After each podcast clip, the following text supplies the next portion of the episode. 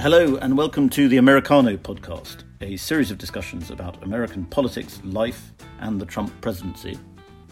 And before we start this episode, I'd like to draw everyone's attention to our new Not the New York Times offer, which we're offering to encourage readers to subscribe to The Spectator's US edition, which is excellent. I edit it.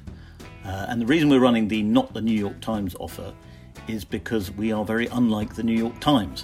I don't know if you're aware of this, but the famous newspaper, uh, the most famous newspaper that America has, recently hounded out one of its best editors uh, because the paper had published a slightly controversial article. Uh, the paper's staff, and bizarrely many of its readers, now demand total conformity of opinion in the opinion pages. We think that's very boring, and we want to tell America that the Spectator is different. We are a magazine, not a newspaper, and we take a very different approach to journalism. We've been around longer than the Times, in fact, 23 years longer to be precise, and we encourage our writers to disagree with each other. We want arguments and we want people to disagree. It makes for much better reading. We also try not to take ourselves too seriously, and unlike the Grey Lady, as the New York Times is known, we never confuse the serious with the dull. We're new to America, and we want Americans to know what we're all about, which is why we're offering this special Not the New York Times offer with 50% off the normal price. If you go to spectator.us forward slash not dash NYT dash and you enter the code NOTNYT, you will get 50% off the Spectator's US edition. Please take up the offer. I'm joined today by Douglas Murray, who is Associate Editor of The Spectator and author of several books, including most recently The Madness of Crowds. And we're going to be talking about President Trump's speech at Mount Rushmore. Now, Douglas, it seems to me that even an ardent Trumpist, and I know you're not an ardent Trumpist, but would struggle to say that Trump has had a good year in 2020. I think it looked as though re election uh, was almost inevitable, I'd say, in January. And now he's trailing behind very badly in the polls. He's looked out of sorts. He's looked disorientated by the COVID crisis and by the riots. But last weekend, on Friday night, he gave a speech that for a lot of people, put him back on track and set up perhaps a comeback story for him to win the election in November. Do you go that far? Who knows what will happen between now and November? It's definitely a major moment in, I think, in the life of the Republic. I mean, I think not to overstate this, there is something very, very deep going on in America at the moment, and it is something like a war on America's origins and the left has been doing this for a long time. It's not a new thing, it's some decades in the coming, and it is a rewriting of the American past, not just to take in new historical knowledge or new perspectives. It's not that. It's become a war on everything to do with the origins of the United States of America. This includes the war on Columbus, the period in recent years where the left, the radicals have shown they can find no break spots between taking down statues of Confederates and taking down statues of the founding fathers. It's things like the New York Times 1619 project, where they decide to basically shift the founding date of America more than a century earlier to the point at which the first slaves are brought in from Africa. And all of these things, I think, do something very fundamental. They shift the agreed upon story, and you might say holy places of America. This has been going on, and in recent weeks, it, I think it's reached a recent fever pitch. And by the way, I mean, it's worth remembering that, as I mentioned in my piece this week, that you know, a recent poll found that this isn't limited to statues. You know, something like 70% of self-described liberals in America say they would like the Constitution to be rewritten. If you don't agree on your founding fathers, don't agree when you were founded, don't think your founding documents should remain intact. What exactly is this thing, America, then?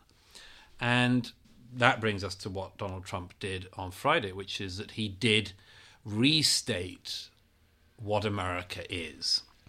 And one other thing on that, just in case anyone thinks one's sort of overstating this divide that's emerged, it's worth remembering that CNN, ahead of this speech, goes to its correspondent who says this evening the president is going to be standing and speaking in front of images of two slave owners on land stolen from Native Americans. Yes, and also uh, carved by somebody who had links to the KKK.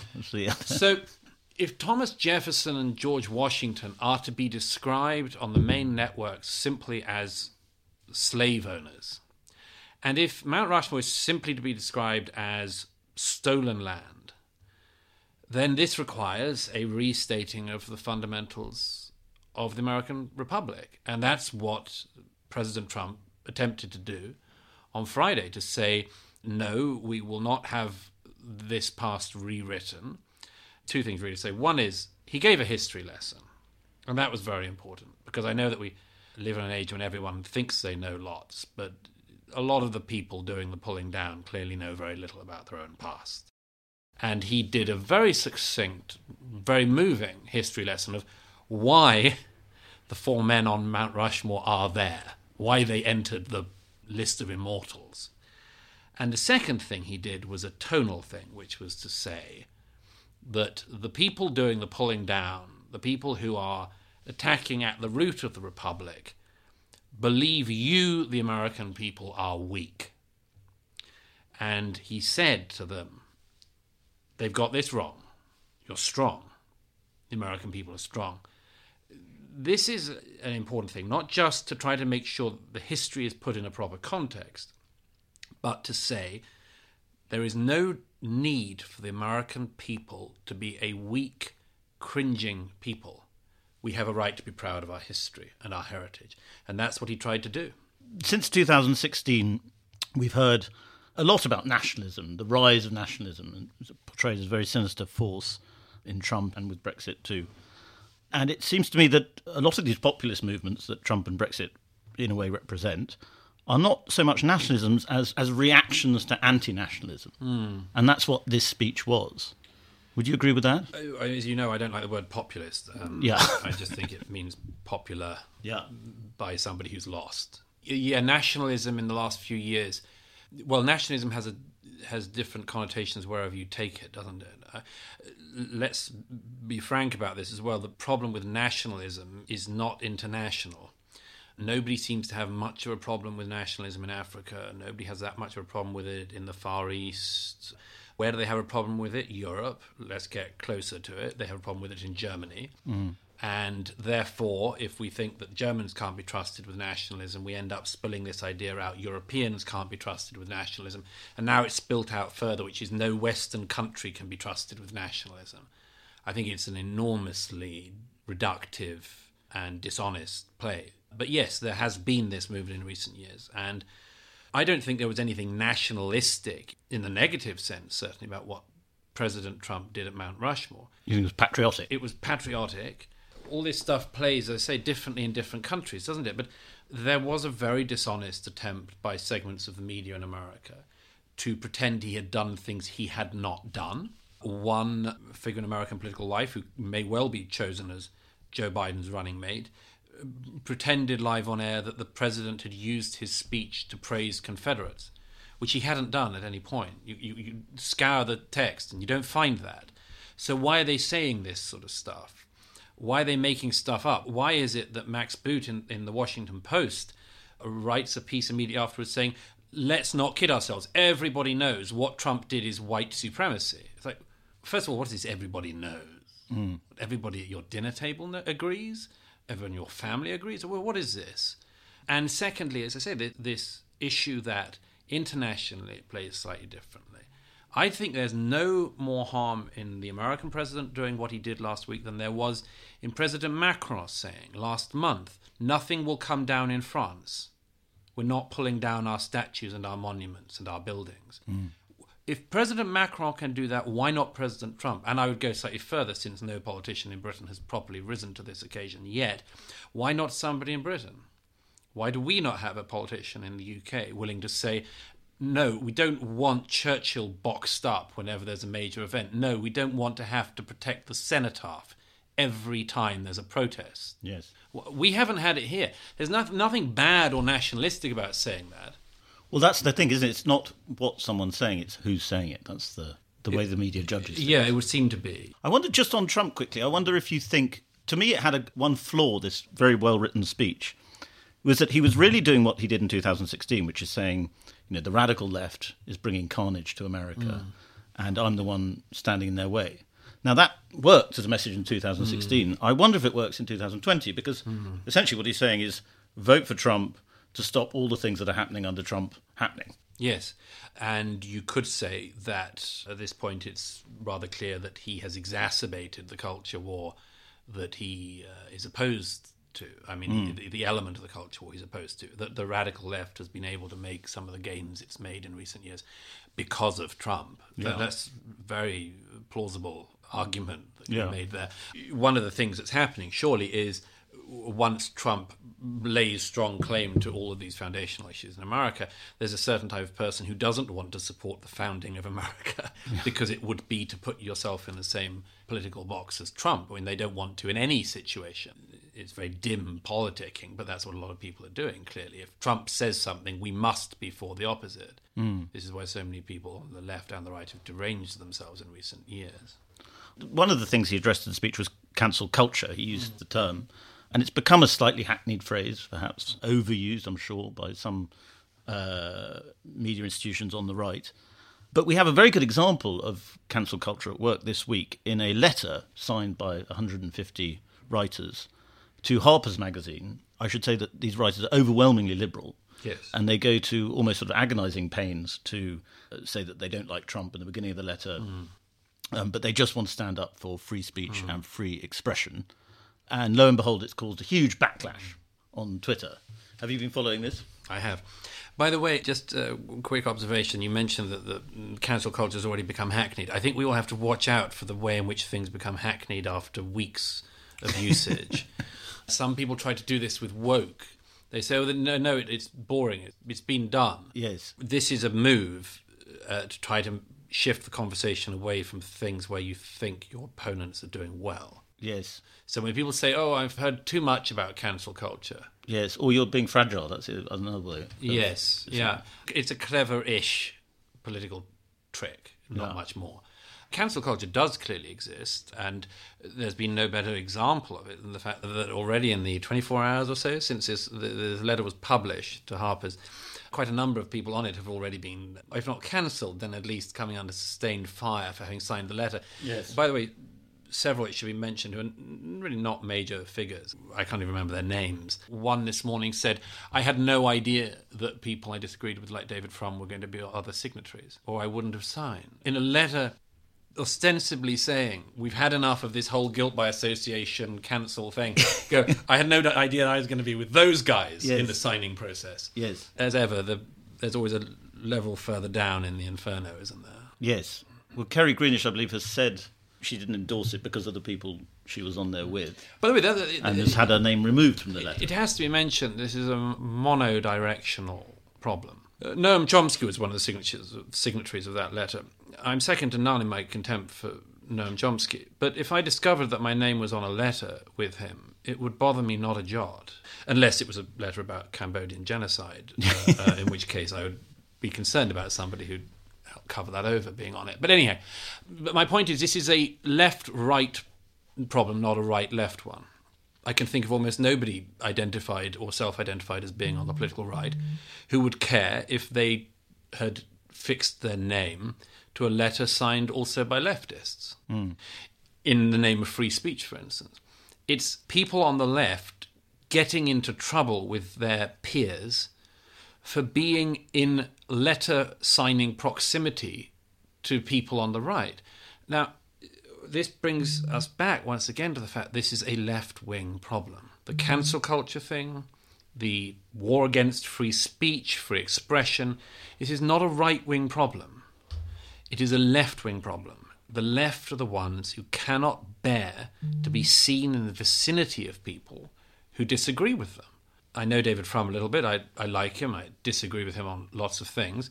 The idea that David Frum is the figure who would tip you over and have to make you take your name off a letter when you discover his name, like David Frum's a completely centrist Republican. Mm. If you can't bear to be on a letter with him, then, then there's no one even a centimetre to the right of the political centre who you can be seen with. It's a very liberal list of people that signed this letter. Pretty crappy list. Pretty- as well. I mean, it Well, it's so there's, sort there's good people. There's Salman Rushdie. There's It's uh, a combination of, of literary lefties with a sort of conscience about free speech and never Trumpers and people like Hmm. Yeah. that. And they're trying to sort of form, to sort of almost beg the liberal world in which they exist to let them be. Uh, but the Hmm. Liberal world isn't keen to hear it. It's very hard to know how you beg for your life from ignoramuses who are not going to read you anyway. the problem we're dealing with here is incredible ignorance on behalf of people fueled up on moral certainty. We're talking here about people who who feel they shouldn't work at a publishing house that publishes the Ickabog. Yeah. As I stressed in the magazine the other week, the people who were opposed to Hachette publishing J.K. Rowling's next children's book and who threatened down tools and not work on the Ickabog. This is the level we're dealing with here. You cannot be seriously threatened by working in a publishing house that might publish the Ickabog. You can't seriously be well and think that you have the right to rampage through literary history and tear out texts you haven't read. You can't be well. But at the same time, maybe they are perfectly well because they know they won't be fired because of it, which is what you suggested in your piece that they should be. Of course, they should be fired. Uh, Somebody who can't work on a book at a publishing house is not any use to anyone. Somebody who is terrified by a children's book oughtn't to be out in public. this is a level of uselessness. An employer can't deal with people like this. They can't work. They won't work. And the problem is that the bosses, in so many cases, have uh, allowed this to continue. When there was a walkout in New York at, it was also at Hachette, wasn't it, over Woody Allen's memoir. Yeah. That was a very good time to fire everyone who walked out. This is what should have happened over the people who signed the letter to Hachette's bosses about the Ickabog of J.K. Rowling. The next letter they received should have been the P45. These people consistently create the weather because people senior to them are willing to give in. It's exceptionally hard in a culture to know what to do when the least educated people rampage around saying educate yourself to everybody else who knows more than them. Hmm. Well, I thought with the Harper's letter, the signatory who got it the worst was Matthew Yglesias, who works hmm. for a website, an achingly woke hmm. website called Vox. And a trans critic at Vox uh, wrote to her editors insisting that she did not want him to be fired or punished or reprimanded, but she just wanted her editors to know that she didn't feel comfortable. And this was widely circulated. What is this comfortable thing? I suppose that's safetyism, isn't it? Yeah, what is comfort? Since when was it in any way useful criteria for the real world? Almost everything in life, apart from a warm sofa, is uncomfortable. By the way, in ideas and in writing, there's nothing bad about being made to feel uncomfortable. The idea that books, a primary priority in the book world should be just making sure nobody feels any discomfort at any point. It's not there. It's not there in the description. It's not the purpose. And what it really is is is this endless, not even passive aggressive, but aggressive aggressive tone in which people are talking. But it is sort of passive aggressive because in their heads they don't think they're being aggressive. I read that I don't the trans critic's tweets, and she repeatedly said, "You know, I like Matt. I don't want him to be fired." But That's I've just, a very aggressive thing. but I've say. just publicly. yes, that's a very thrown him aggressive under thing the to say. bus. No, no, I think these people know exactly what they're doing. You think it's tactical? Uh, I think it's deeply cynical. I think they want to win, and they know how to win in this era. And how you win in this era is to say that you feel uncomfortable. How you win in this era is to say that you're feeling vulnerable. These people are not vulnerable, they're acting as bullies. Yes. They're acting as bullies, pretending that they are the bullied. J.K. Rowling isn't going around killing trans people. I mean, there have been people online pretending that in recent days, but she's expressing her opinion. She's bullied nobody. And these people pretending that they are acting in the name of, of the good, rampage around, is because they want to win. They know that in this era, you win fastest by claiming to be the most victimized person in the room. It goes on to what a lot of people say, which is that these people who do this form of sort of accusing, they are doing exactly what they are accusing others of doing all yeah. the time. Let's get to the, the absolute root of this. Literature and writing cannot happen under these circumstances. Thinking cannot happen under these circumstances. So, if you are interested in comfort and in safety, go and do something else. Do not play around in the arena of ideas. Do not get involved in politics. Do not get involved in journalism. Do not try to write books or work anywhere near books. Work in maybe an animal rescue centre or a cat home or helping. My, my, wife has worked in animal rescue. It's very discomforting. I don't think it's a good. No, I, I mean, it'd be a bad place. Again, it could be for some people. It might be the worst place. I don't know. Um, work in a cushion factory or do anything else. Don't work in ideas and don't act as some weird mute button once you get there. Or maybe there's just nowhere for you. I mean, if you're not willing yes. to be a grown up, you're not going to be able to work anymore. Well, well, yeah. The fragility that is being expressed here, if we took it seriously, these people should not be out in society. This is really important because one of the things about the mental health issue is we don't know exactly where the boundaries of it are. Mm. This is causing huge problems in our societies. But once you acknowledge, for instance, that PTSD exists, there are things you can do to make sure that if you do suffer from it, you avoid it and you can be helped. There is no way to arrange life around people who claim that everything in the world gives them PTSD. We can't arrange society around these people. Well, let's bring it back to Trump because. Talking of PTSD and trauma. It seems to me that the Republicans, certainly the Trump campaign, want to make cancel culture an election issue. Mm. They think there are votes in it. How many votes do you think there are in it, or how much do you think this is a major obsession for people like you and me? I think that the war on the American Republic's origins is something with a lot of votes in it. Mm. I've no idea exactly how many, but I don't think that a situation where a candidate for the vice presidency doesn't know whether you should pull down George Washington statues or not is a winnable left. I don't see how it is. I suspect that most of America still has some fondness for the American ideal. Well, and that's interesting. Project. That's interesting for Biden because a lot of centrists in the Democrat Party are saying Biden should lean against this stuff campaign no. against it to a certain extent and win some centre ground. It comes back to this point I make in the piece about the unravelling of it. If Mount Rushmore is stolen, then all of America is stolen, and what are we to do about it?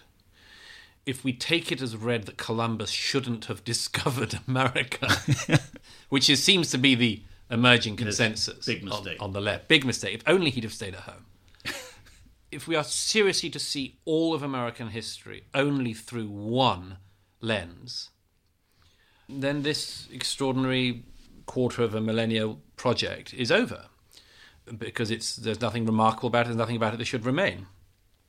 My suspicion is that most Americans aren't on board for that.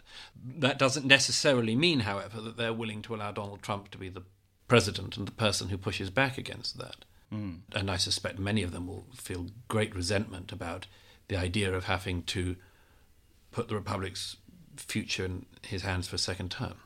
Thank you very much, Douglas. Thank you very much for listening. I hope you enjoyed that episode of Americano. And I'd like to encourage you all to give us your feedback, positive comments or constructive comments only, please, to podcast at spectator.co.uk and say anything you like there as long as it's reasonably polite.